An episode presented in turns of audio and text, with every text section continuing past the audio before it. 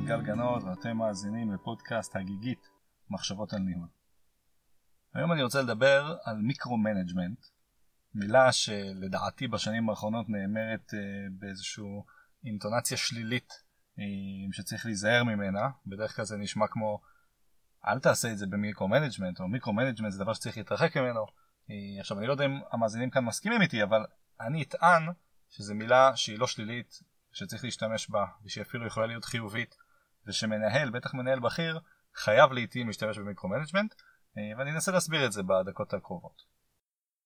ראשית אני אתחיל בזה שאני מדמה את תפקיד הניהול הבכיר כמין איזשהו אה, אה, ציפור דורסת שככה חגה במעגל אה, סביב איזשהו יעד והיא חגה ככה ומביטה ממעוף הציפור על מה שקורה במפעל, במחלקה, בגוף עליו אתם אמונים ומדי פעם קורה איזשהו אירוע שהציפור הזאת מפסיקה לחוג מסביב וצוללת, נוגעת באיזשהו משהו ואז עולה חזרה וממשיכה לחוג. אוקיי? זאת אומרת, מצב ברירת המחדל הוא זה שהציפור הזו חגה, אבל לעיתים היא צריכה לעשות את הצלילות האלה. והצלילות האלה הם בעיניי ה micromanagement.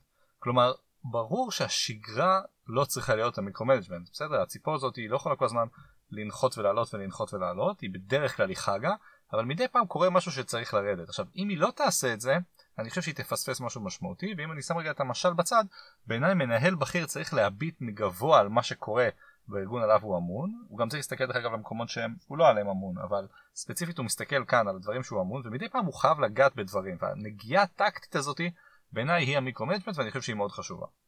אז זה ככה בתור התחלה איזשהו מין משל שככה אני מדמה את, ה, את העולם, ואם אני אכנס לשני דברים שאני ארצה להרחיב עליהם, אז אחד זה למה זה מסוכן micromanagement, ואין לי ספק שזה מסוכן וצריך להיזהר, והדבר שני זה מתי כן ראוי להשתמש בזה למרות שזה מסוכן. אז אלו שני הדברים שאני ארצה להתייחס אליהם. אז הדבר הראשון, למה זה מסוכן?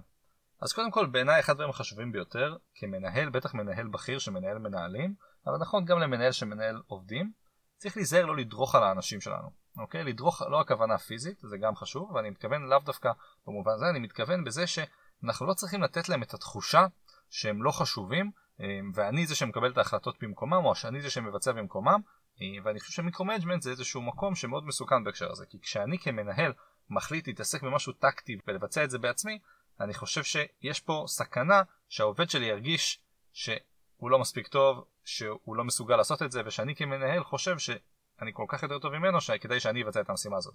לכן הסכנה הראשונה בעיניי ב micromanagement זה מה שאני קורא לו לדרוך על העובד, או לייצר איזושהי תחושת חוסר חשיבות מצד העובד. זו הנקודה הראשונה. הנקודה השנייה, בעיניי תהליך של micromanagement עלול לפגוע בלמידה. דיברתי על זה בפודקאסט אחר, אני חושב שאנחנו כמנהלים צריכים להיות יותר מאמנים, יותר coachers ולא fixers, כלומר לא לתקן את מה שהעובדים עושים ולייצר להם את התחושת למידה העצמאית הזאת. micromanagement זה ההפך מכך. כלומר, אם עכשיו אני רוצה להתעסק ממש בטקטיקה של מה שהעובד עושה, לא משנה אם אני רוצה לפקח עליו בצורה מאוד מאוד קפדנית, או שאני רוצה לעשות את זה בעצמי, אז יש כאן איזשהו אה, אה, תהליך שמצמצם מאוד את מרחב הלמידה של העובד, וגם צריך להיזהר מזה, כי בסוף אני חושב שאחד מתפקידי המנהל זה לפתח את העובד ולייצר את תהליך הלמידה. אז זו עוד סכנה בהיבטי ה micromanagement. הדבר השלישי שאני ארצה להגיד זה שאני חושב שמוטיבציה זה פרמטר מאוד חשוב אצל העובד ו micromanagement הוא בדרך כלל מוריד מוטיבציה בצורה משמעותית. כלומר אם אני הולך לעובד ואני אומר לו זוז אני אעשה את זה או שאני ממש בצורה מאוד אה, מדוקדקת שואל אותו מה הוא עושה ואיך הוא עושה את זה יש כאן סכנה לצמצום המוטיבציה כי העובד יגיד זה לא כל כך משנה מה דעתי זה לא כל כך משנה מה אני עושה הרי בסוף המנהל שלי יחליט המנהל שלי יעשה את זה וככל שנותנים לעובדים יותר מרחב פעולה בדרך כלל זה גם מעלה את המוטיבציה שלהם.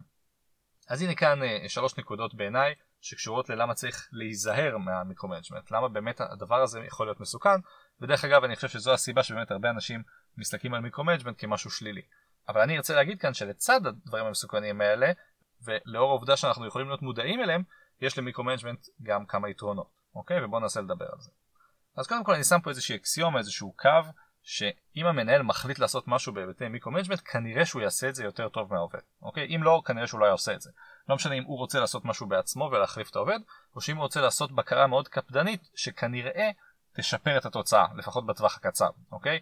אם ה micromanagement הזה גם מייצר פגיעה בתוצר, אז בכלל זה גרוע שעשיתי את זה, נכון? אני מניח שבדרך כלל הדילמה היא, האם אני כמנהל רוצה לעשות פה micromanagement כדי לוודא שהתוצר הוא יותר חיובי, למרות כל התוצאות השליליות האחרות, או שאני לא רוצה לעשות את ה micro-management הזה כי אני מעדיף שהתוצר יהיה אולי פחות טוב אבל לחסוך את החסרונות האלה של ה micro-management. אז שוב אני חוזר לזה שאני מניח פה כאקסיומה שה micro-management יעשה דברים חיוביים. עכשיו מתי כדאי שאני אשתמש בזה? אז אני אשים פה כאן שלוש דוגמאות. קודם כל הדוגמה הראשונה בעיניי כשאנחנו מדברים על איזושהי משימה שמחיר הטעות שלה מאוד יקר. אוקיי? כלומר אם עכשיו אחד העובדים שלי מקבל משימה ואני יודע שאם המשימה הזו לא תתבצע בצורה טובה יהיה כאן מחיר מאוד מאוד משמעותי לארגון. זה יכול להיות פרויקט שממש יש עליו תשתית מאוד מאוד רחבה שבנויה עליו ואם הפרויקט הזה ייפול החברה תשלם מחיר מאוד יקר. זה יכול להיות פרויקט שתלויים בו כל מיני גורמים אחרים ואם החלק הזה של הפרויקט לא יעבוד אז כל הגורמים האחרים לא יצליחו להתקדם. יש כל מיני דוגמאות לפרויקטים מאוד מאוד מורכבים. אני חושב שכמנהלים בפרויקטים מאוד מורכבים מן הראוי שנעשה את הבקרה הטקטית הזאת. עכשיו כן אני יודע שיש לזה הרבה חסרונות אבל בסוף בעיניי לא חסרים משימות שהן משימות שהן פחות מאתגרות ופחות חשובות ולכן במשימות מאוד חשובות אני חושב שנכון שהמנהל ייכנס לטקטיקה ויראה מה קורה מאוד בקרוב שוב צריך לעשות את זה בעדינות אבל עדיין לדעתי אין פה בושה ולהפך יש פה אפילו חובת אחריות על המנהל הבכיר להסתכל בטקטיקה בפרטים במשימות מאוד קריטיות. אז זו הנקודה הראשונה בעיניי שראוי כן לייצר את הבקרה הזאת. זה הדבר הראשון. הדבר השני, אחרי שמישהו כבר טעה. כלומר אם יש לי עובד מסוים שטעה במשימה מסוימת, דרך אגב אני מדבר על זה בפודקאסט נפרד על טעויות, טעויות זה ממש בסדר, כל עוד אנחנו מקפידים לעשות טעויות חדשות, אבל אם יש לי עובד שטעה, לדעתי זה מאוד לגיטימי לעשות עליו בקרה קפדנית בפעם הבאה שהוא עושה את המשימה הזאת. כי אתה רוצה לוודא שהפעם הוא עושה את זה נכון, אני חושב שגם העובד הזה ירגיש בצדק שהפעם עושים עליו את הבקרה הזאת, לא צריך להגיד לו שהבקרה נובעת מחוסר אמון, הבקרה היא בעיקר כדי ללמד. אני מאוד מקווה שאם זה יתבצע טוב הפעם, באמת לא יהיה צורך ב micro-management הזה בפעם הבאה. אבל בעיניי אחרי טעויות טקטיות, ראוי שהמנהל הבכיר יתעסק במיקרו-טקטיקה ויראה מה קורה עם העובד שספציפית טעה כדי לעזור לו ולקדם אותו. וגם כדי לוודא שהמשימה הפעם מתבצעת נכון. כי אם העובד עשה טעות אחת ויעשה אותה עוד פעם, בעיניי כבר באמת זה משהו מאוד מאוד טוב, ועדיף כאן שהמנהל יעזור וייכנס. אז זה בעיניי עוד נקודה שבה אפשר לעשות micro-management. הנקודה השלישית שאני רוצה להגיד היא נקודה קצת יותר עדינה, והיא קשורה להבדל שבין אחריות המנהל הבכיר לבין העובד. בכל ארגון יש פוליטיקה, פוליטיקה ארגונית. אני חושב שיש מקרים שבהם טעות של עובד או חוסר מקצועיות יכולות לגרום לא רק לבעיה טקטית מקצועית אלא גם ליצור בעיה פוליטית. אם אני יודע כמנהל בכיר שיש למשל למנהל שלי או למישהו בכיר אחר בארגון עניין מסוים במשימה הטקטית, זה מקרה שאני יכול לעשות micro-management כדי לוודא שהמשימה הזו מתבצעת נכון. עכשיו, זה לא בגלל שאני לא סומך על עובד, זה בגלל שאני מודע להשלכות של המשימה הזאתי, שיכול להיות שהעובד לא מכיר. וזה עוד סיבה קצת דומה למה שאמרתי מקודם, יש מקרים שבהם אתה לא רוצה לטעות.